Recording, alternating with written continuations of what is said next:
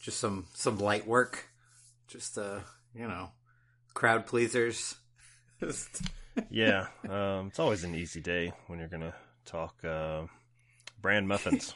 that uh, there it was. I was waiting. I was waiting for it. There it is. Yes. So which uh, which healthy breakfast meal would you like to start with, Mike? I'm not gonna be. Uh, well, I guess in this case, uh, neither one um, is just a uh, country bumpkin, uh, you know, from Middle America. So, but I'm still gonna play it safe and say let's uh, dare I say it, going with a uh, an international film, right? That's what we call it now, not a foreign film. Let's let's go with Rashomon.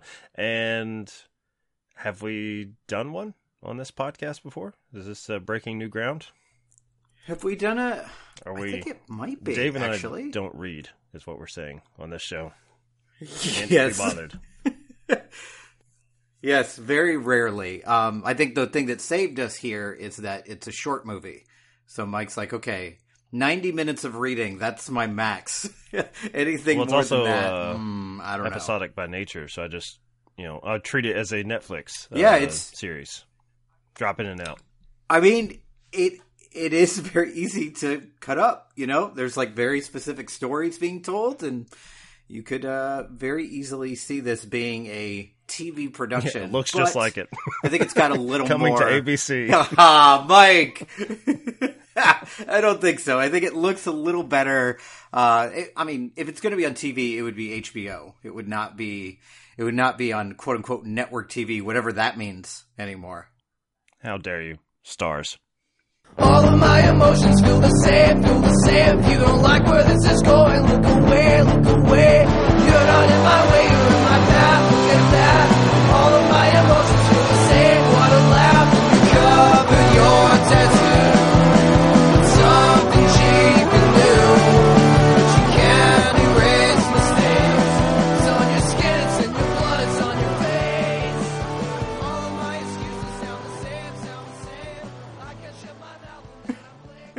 There you go. There you go. So, uh, before we kind of get into Rashomon proper, um, just a little behind the scenes of the show. Mike does 19 other shows, as do I, so I can't really make that. Listen to I all really of wish them, I could. but I I, could make that joke. I will never market Yes. them though. You'll have to Yes. find them yourselves. Well, I will market them for you. Um, Mm, so, Trilogy in Theory, another show that Mike does, where they take three movies that are, as the title suggests, a trilogy in theory, not an actual trilogy, but three movies that would go well together. Um, one of their trilogies featured Rashomon pretty recently, and I had already put this on the schedule, so I messaged Mike like, "You sure you want to? Sure you want to do this? Uh, you want to do this again? Double dip. Because usually people." Do you want to read again, Mike? I mean, you already did and once. people may not know this about Mike, but if he has already talked about a movie and you go like, "Let's do it on this show," he's like, "Ah, I don't. Uh, what else do I have?" And it really, uh, really tells me. I gave it really tells me that that you gave myself. nothing to Trilogy in Theory because you were like, "Yeah, sure." There's a lot more meat on the bone there because my co-host Well- did nothing but undersell one of the greatest That is- filmmakers ever. okay. so Yes, I, I, I it's uh, erroneous uh, only in that uh, I felt like I was not given the opportunity to discuss the film because, uh, strangely, uh, what I would consider, at least in my circle of friends, to be one of the biggest Kurosawa fans, uh, spent pretty much the entirety of that you know 25 minute runtime uh, talking about how you know boring but necessary the film was. So yeah, I guess we didn't really talk about it as a movie as much as we did uh, for our most recent trilogy, uh, the the sort of Rashomon Right. effect that it's had. It's it's uh, imprint on uh, cinema in general. So, and it is a pretty pretty amazing imprint, right? Like it's you. Yeah. I mean, even if you've never seen Rashomon, you have seen the Rashomon effect. It's basically, in short, it's any any story that is told from multiple perspectives, and they're a different story kind of each time. Um, same ending. But a, a different way of getting there. Like it's been on The Simpsons, it's been on every movie you can imagine, many TV shows. Like it's it's a thing. But this, of course, was kind of the origin of it. I'm sure there are stories maybe not on film that probably did this as far as like telling the same story from different perspectives but in terms of this particular art form like this is this is patient zero of that trope so if you don't like that trope you can blame kurosawa if you do you can thank him i happen to like this trope a lot because i think i think And if you do blame Kurosawa, you also apparently host a podcast with me. Yeah, apparently. Theory, where all the blame was put as me. I thought you were going in the direction that I was just such a huge fan of this film that I'm attempting to do my own. I'm going to do it three times on three different podcasts. I, I just know you. I know you won't not. follow is it. through, so I'm not even gonna make that. Like two is really, amazing. it all comes down to you, Dave. If you suck it up on this, I guess I have to go for a third. But if you succeed here, then this so, is it. so, uh, so no matter what you say to me after we record, I will know if I did well or not. Hmm. If you if you do this somewhere else, you check your Overcast You- app, and they, there's Mike talking about Rashomon. how dare you? uh, so, in terms of Kurosawa, like you know, I think the most well known film is Seven Samurai. That's the one that kind of got all the all the cinephile publicity, right? It was the first movie that was was ever on uh, Criterion. Like that was their spy number one. So, kind of you know, big shoes um, here when you talk about this filmmaker. But what was your? Do you remember what your introduction to Kurosawa is? It was Rashomon. Um, I'm sure it probably, you know, like most, I guess, teenagers of the 90s, and if you're real into movies, it probably comes back to Pulp Fiction. I'm sure I, uh, that was my first, um, chance of seeing like uh, talking about the sort of anthology aspect of telling uh, the same events from different characters' perspectives. And while I don't think you know Pulp Fiction really fits into that mold because we don't see differences in the way the events play out from Right. different perspectives, uh, they just kind of spin off into Just different camera angles. Um, That's Yeah, you know, different. Uh, I guess uh, viewpoints of. Um, John Travolta on a toilet, yeah. maybe. Who doesn't know. need more of that Which is viewpoint, Mike? It's, right. I'm not saying it's a bad thing. Uh, and then there's, um, you know, all the mini Pulp Fictions that came out later. Uh, some successful, like uh, Doug Liman and John August.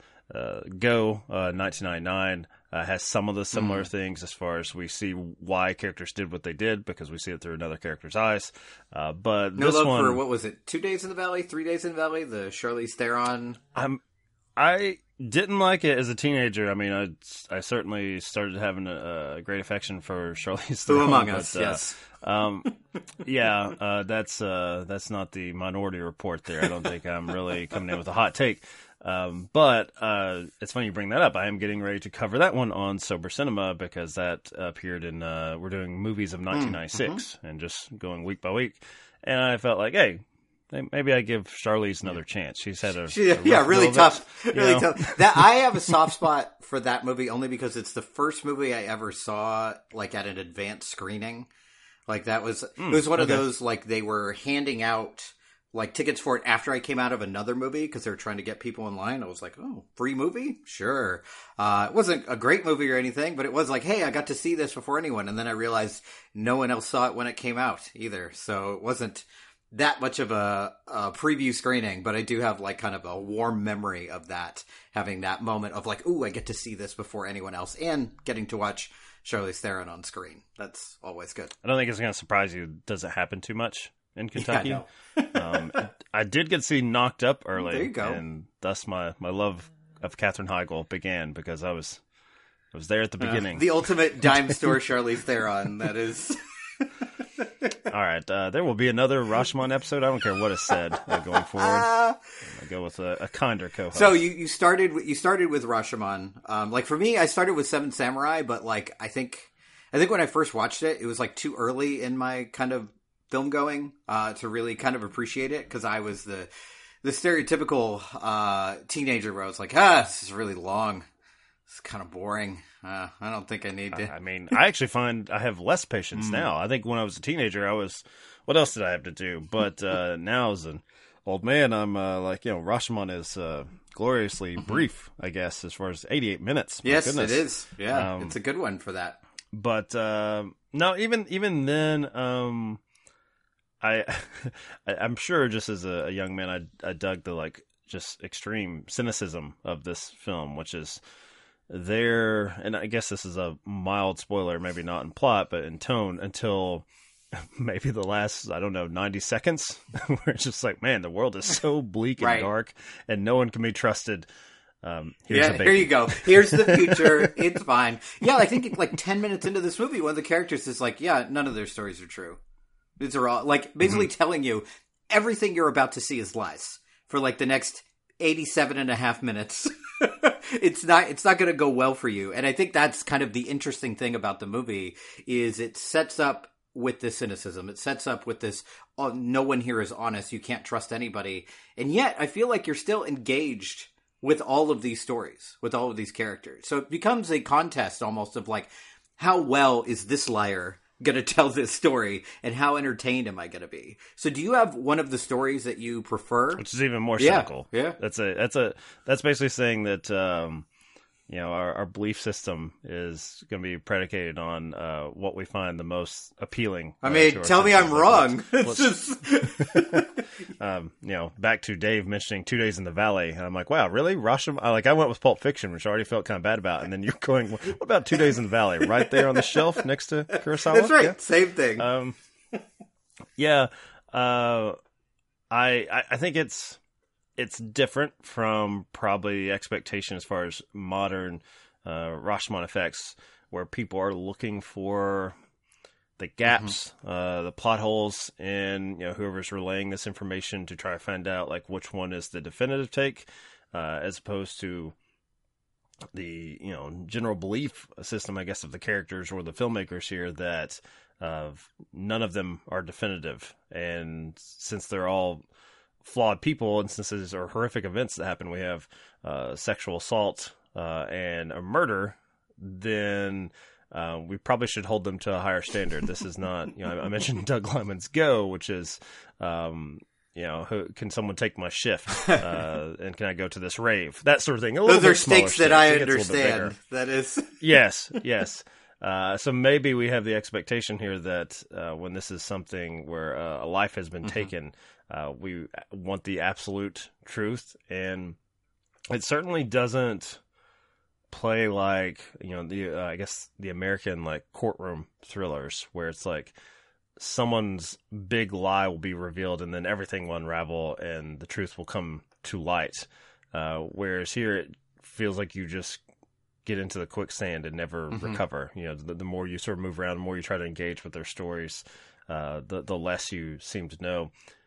Could be a little frustrating, maybe to modern audiences, uh, but I don't think the film is not misleading. Like you Right. said, they are setting out from the start, uh, saying that you're going to hear, you know, three tales, and then uh, ultimately you'll hear, hear a, a fourth one that maybe you could choose to see Right. is the most illuminating.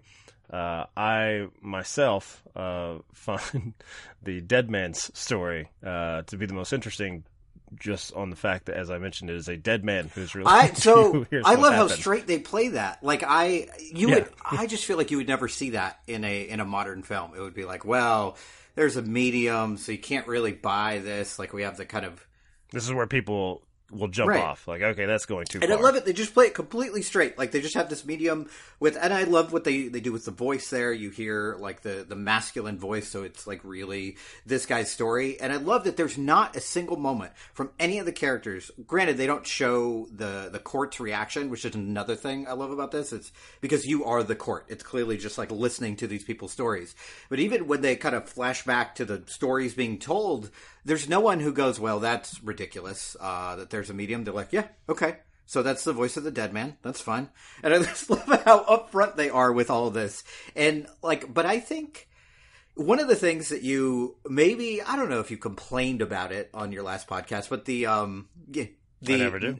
I just quote the unquote. This That's is not it is. exactly Duel of the Fates uh, sword fight, and I love that. That's maybe my favorite part of this is that especially when you have the uh, you know the story in the beginning, the bandit story, Tajomaru, like he very he plays himself up. You know, he's a little bit like, oh yeah, she looked at me and she fell in love with me. I kissed her and I changed her mind. Like it's very it's very over the top. I tricked him. I did this, and then when they show later the supposed battle that ensued, it is not a honorable samurai battle in any way. It is Very it is clumsy clumsy. and it's in the mud. Desperate like it could have gone either Mm-hmm. way about 19 times, but like no matter who won that fight, no one comes off looking cool. There is no Darth Maul being cut in half and going down the shaft. It's just like just trying to survive, and I love that. I and and I love Mifune's uh, performance all through this. Like I just think He's incredible in kind of every sequence, like every memory that is shown. He's he's slight he's different enough, but clearly playing the same character in all three of these stories, and they all really really work. He's also like weirdly, it's a strange thing because he's probably the character with the most, you know, the most amount of audience pull here because he's funny, he's over the top, he's exaggerated, but he's also like a murderer and a rapist. Uh, so it's an interesting, interesting ploy by Kurosawa here, but I think somehow it still ends up working. I'm gonna be brave here and say that uh, I didn't care for him. I didn't care for the murderer and the rapist, like David. Coward, apparently. you coward. yeah. Um, uh, yeah, I, I think that his um, the performance within the performance I find really annoying as far as uh, his version of the story when he's Mm-hmm. uh, owning it and proud of his antics. Uh, it very much is like a uh, Batman villain. Like he, Mm-hmm. Yes. he's he's Uh-huh. manic. Um, that being said, it's it's probably the most effective uh, role as far as seeing the different viewpoints uh, because he, he has such a uh, a big and loud starting point, and to see uh, it's not like the onion being peeled back, but it's like we're just removing the theatricality, you know, slowly as we go through uh, the stories, and so yeah, I definitely like you're starting off with the one that um, if I, if this was like Twelve Angry Men or something, I'd be like, yeah, he did it. I just want him to stop talking now, and uh, yeah, let's just go ahead and guilty, and we're done. Um, and I would definitely be uh, like my co-host on Trilogy Theory, who dreams of being uh, like you know a, a regular George C. Scott, just yelling at people left and right. Um, I guess that would be my my uh, counterpoint. Is I don't I don't like the yelling so much in in films, but um, I I would say that the wife's story is the one that is probably like if you know, and they have remade this to a certain. They've remade this in concept, right, and applied it to different settings and time periods and things.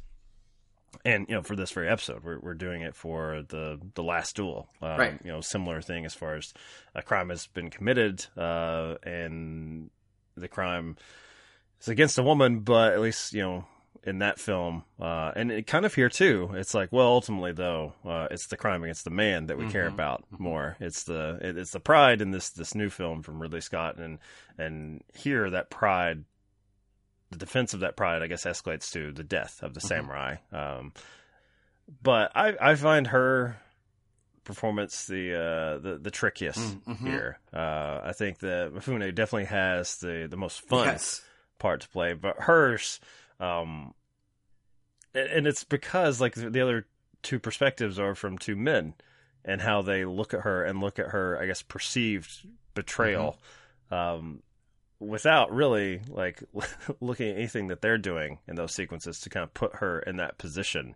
Uh, it, it is strangely high schoolish almost. Like even though we have this uh, wild bandit uh, who builds himself up as a legend, we have this stoic samurai, and yet it basically comes down to like um, she wrote on a piece of paper, like you know, will you go out with me, yes or no, and it drives these men mad. Uh, and I'm not trying to um, be kind of pithy about the like actual like crime that takes place here. But from their perspective the way they like relay her interactions with it it's like well she just wouldn't she just wouldn't pick. She just wouldn't decide between and that would have solved everything if she had just used her voice and her power like um and that's that's really interesting. And when we talked about it on uh trilogy in theory uh we, we kind of skimmed over it because you know webb was just on, on the the attack for kurosawa. But it was interesting that the um uh, non-foreign, at least the domestic response um, from the uh, Japanese critics, not as favorable to this film. And this Yeah. is one that um, I guess us dumb Americans and everyone else in the world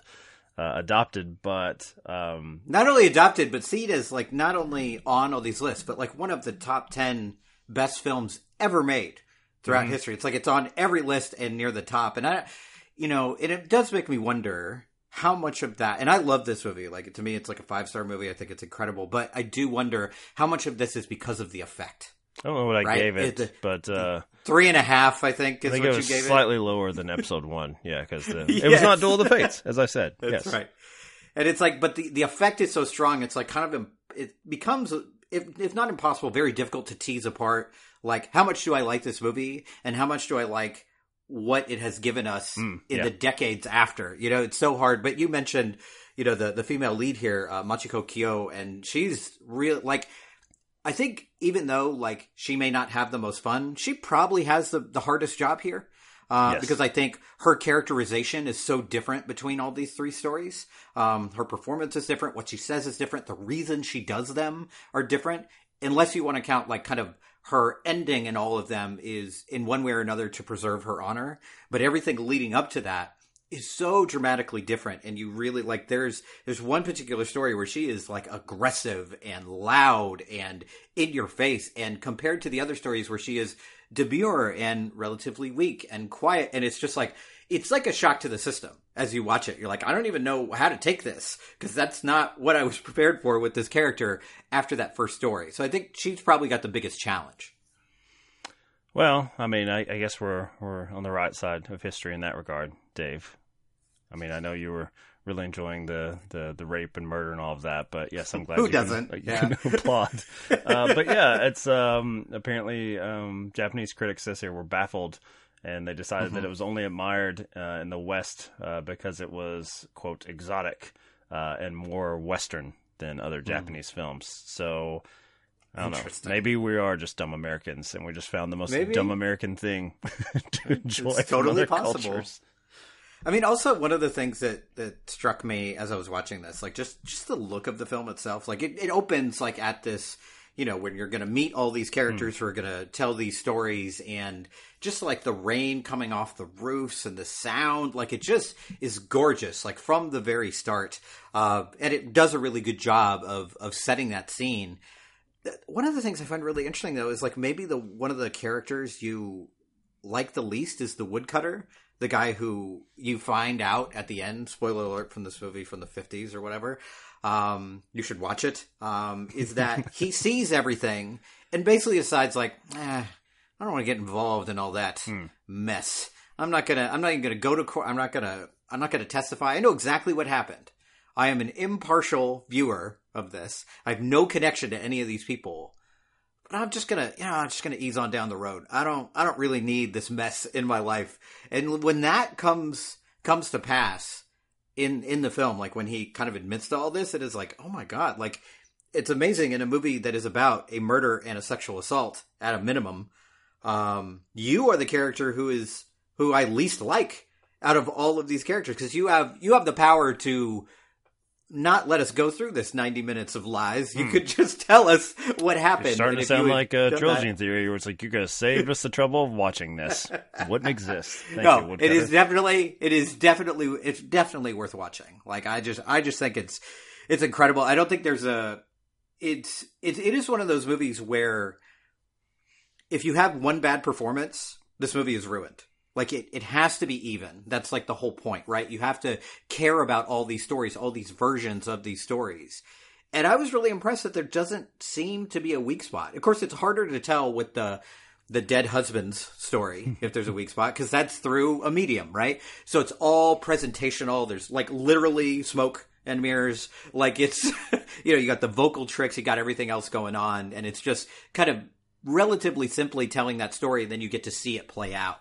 Whereas the other ones, you need all of that. You need both. Um, but I think all three stories work. Is there like a weak point for you other than the horribly choreographed fight sequence? Is there is there a weakness here for you? Uh, well, I don't know. I, it probably is like uh, expertly choreographed because if they're if they're going Right. for It looks that uh, clumsy on purpose. yeah the, yes. the weakness of all the, the men here, um, and boy they sure do look tired uh, very quickly. You know, I related to that scene Yeah. because I that's kind of probably how I would go down. this is No, I I don't think there's a um, a weakness in it. I would say that upon reflection, there's probably more of a consistency in the stories as told by the the male characters um, Mhm. than the female. Um, because I, d- I think that the bandit, the samurai, and the woodcutter are all they're all very similar in that they want they want to have uh, the pride of like uh, taking their their fate in their own hands. Like they, you know, he the bandit wants to be renowned for his his his crimes. Um, and so in, in that his story, um, but only if I look cool while doing it. exactly, yes. Um, and and the samurai the same way. Like it, it- I don't get from any of the versions uh, of the the events here that um, he's in a happy marriage or that he's per- perfectly pleased with his life that he's uh, defending it uh, because it's it's something it means everything to him. Uh, and you know, in one of the, the versions, I believe the woodcutters, uh, he refuses to fight for his wife Mm-hmm. because he basically slut shames her for being a victim of a crime. Um, and even the woodcutter, you're you know you're on to him as far as like that's none of my concern. Uh, but it's strange that the other two men, even though they kind of put themselves in position um, to vanquish their foes, they're also looking for every out not to. They're looking for someone else to Yeah. to not Somebody do fix it. this, Yeah, you? Yeah, Um, yeah. And I I like I like that uh, upon rewatch, probably more so than when I was younger. Uh, the that there is, uh, even though the versions of these events are different, the the men not not so much. Um, Mm-hmm. So I think you know I don't know what our our demo is as far as uh, female listenership. They'll probably uh, appreciate that.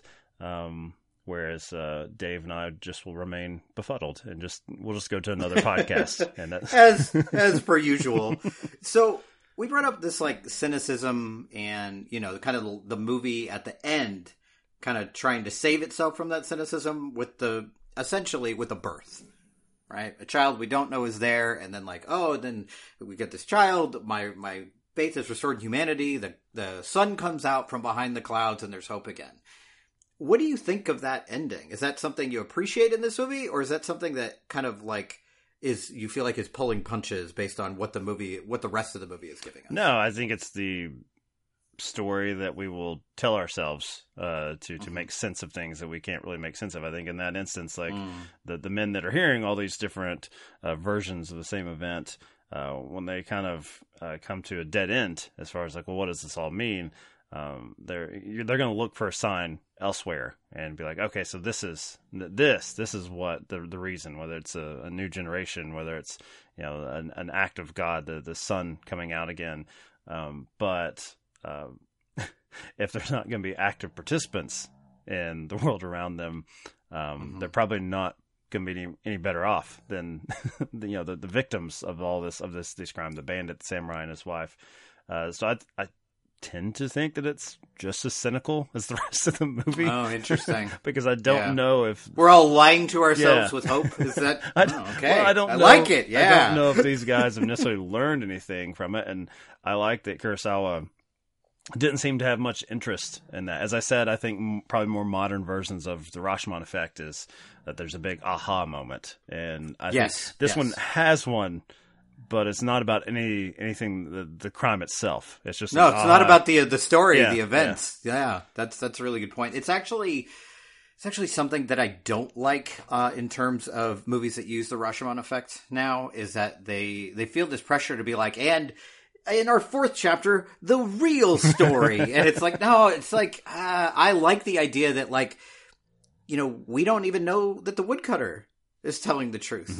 We have no idea, and it's up to us as an audience. I think it shows a little bit, maybe more faith in an audience than a lot of directors have now, where you could just be like, okay, general public, you piece it together, you figure out what you believe, because that's what that jury was doing. Like, figure it out. I think you know, and you mentioned Twelve Angry Men. In some ways, Twelve Angry Men is is the same way. Like, we don't really know the story, but it's up to us to make that decision. What Dave is Um, saying, uh, and I'll go to even more classic cinema, is that uh, during the theatrical release of Clue from, I believe, 1985, Yeah, you would have preferred, uh, I think, originally the version where they just sent uh, the last reel had different endings to different theaters. yeah, and that's what, that's what Dave would have liked. Not not the Yeah. super cut where you get all of them combined. Yeah, none of that. I, I like. I also like the idea of that in the theatrical experience uh, on its own. Is like, oh well, now you got this version. Now you got that version. Figure it out. Maybe you will. Maybe you won't. So, you, do you think, Um, as we're, we're recording this uh, a week ahead, um, but we will release it, you know, right in time with opening weekend for what will most assuredly be uh, a bomb. The- the you don't think that's going to be the biggest hit of uh, of this year? No. I, I think that uh, it will probably rank fourth behind uh, what another weekend of Venom, uh, James Bond, and uh, even Halloween. Uh, the, the the Peacock, Mm. uh, you know, version. Uh, it'll still be behind that, but I like your idea that there are versions where maybe Matt Damon dies. Uh, Yes, maybe. Marriage Story dies. I don't know. Like you know, just- Marriage Story. I think it's worst movie. Come on, man. There's no need for that. well, you can tell where Uh, my allegiance lies. Actually, my allegiance lies with Eminem Ben Affleck. I like I like the bleached blonde Ben Yes. Affleck. That's how I hope wins. So, Mike, we started this episode with me asking about kind of your your introduction to Kurosawa. Do you have a favorite Kurosawa movie that Hmm. you've seen? Um, I mean, I've I've liked I think everything I've watched. I I hope Mm-hmm. Webb does not listen to this podcast because he. Why I used to think that he would be uh, That'll be like once a trilogy. Another, Mike, you love this. Another. Um, Kurosawa. Ikiru probably. Um, Hmm, I, I probably like really the good. more. Uh, I guess. Well, I mean, it's not slice of life because it's it's about man facing his own mortality, but Every um, day. yeah, that's a romp, uh, all of it. Um, you know, I would say that um, if you're going with my my favorite uh, performance uh, from Mifune, it'd probably be Seven Samurai. If I'm looking at like their collaborations, I, I just you know I think that's the most fun. Uh, that is a really long movie. Uh, Yeah. so it is. yeah, it's like four hours long, probably. It's it's a long one. yeah, I'll, I'll go with the yeah the the the man who uh, has his very dramatic version of, of Office Space and is facing death. Yeah, Yes. Yes. as funny. I mean, the Mike Judge movie. Not quite. Not not not Yeah. quite. Yes, I mean I'll go with Throne of Blood, especially as a shout out to our friend Webb if he is listening to this. He introduced me to that movie. Um, it is a retelling of Macbeth um, that is pretty fantastic. Another Mifune performance that is really really great. Um, and in our, our next episode, we're going to do something just like this. Um, if all goes to plan, we're going to be talking about grumpier old men. Uh, just you know, just like Kurosawa. He would love it. so that is what's coming up next. So in the meantime, uh, you can follow us uh, on Twitter. Please stay um, subscribed. Is what Dave is saying. Yes, please. It's just Uh, one Follow us episode. on, follow us on Instagram, where Michael never post at the Offscreen Death, uh, and we'll talk to you next time, uh, talking a real classic, Hmm. Grumpier Old Men.